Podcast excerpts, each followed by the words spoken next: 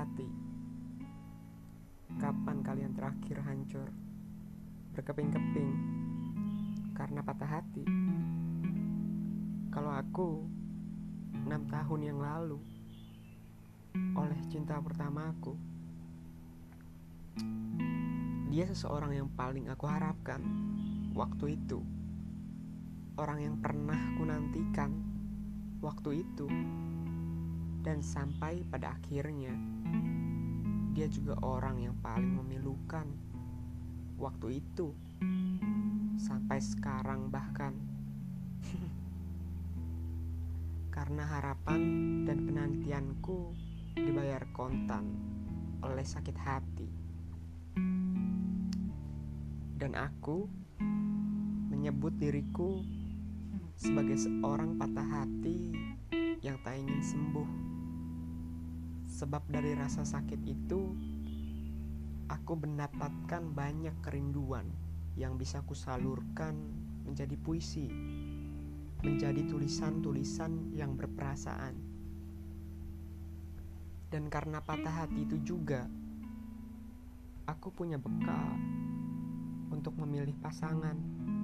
Bukan cuma pasangan, tapi pertemanan juga. Karena saat ini, perasaanku lebih peka, lebih bisa mengerti perasaan orang lain lebih tahu mana baik dan mana buruk. Namun, patah hati juga nggak sehadil itu. Ada sisi-sisi yang tidak menyenangkan, yaitu dikala kita rindu orang itu. Orang itu merebut banyak sekali jam tidur, bukan hanya jam tidur.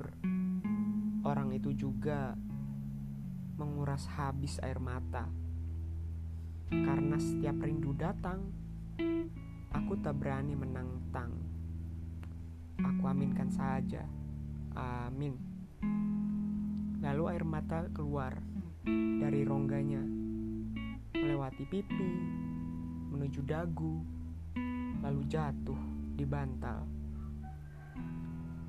Pasti kalian juga pernah nangis di kamar sendirian, lampu kamar mati, lalu menahan sedu-sedan biar nggak ketahuan. Kalau kamu nangis, nggak apa-apa kok. Menangis adalah salah satu cara untuk meluapkan kesedihan dan menguatkan apa yang pernah memilukan. Mari kita beranjak melangkah mencari tempat rindu baru. Untuk kalian yang masih mampu bertahan dalam penantian, bertahanlah. Aku pun berada dalam sisi itu karena aku sudah bilang dari awal, aku seorang patah hati yang tak ingin sembuh, sebab aku menikmati sebuah rindu yang kembali kambuh. Ya, yang kembali kambuh.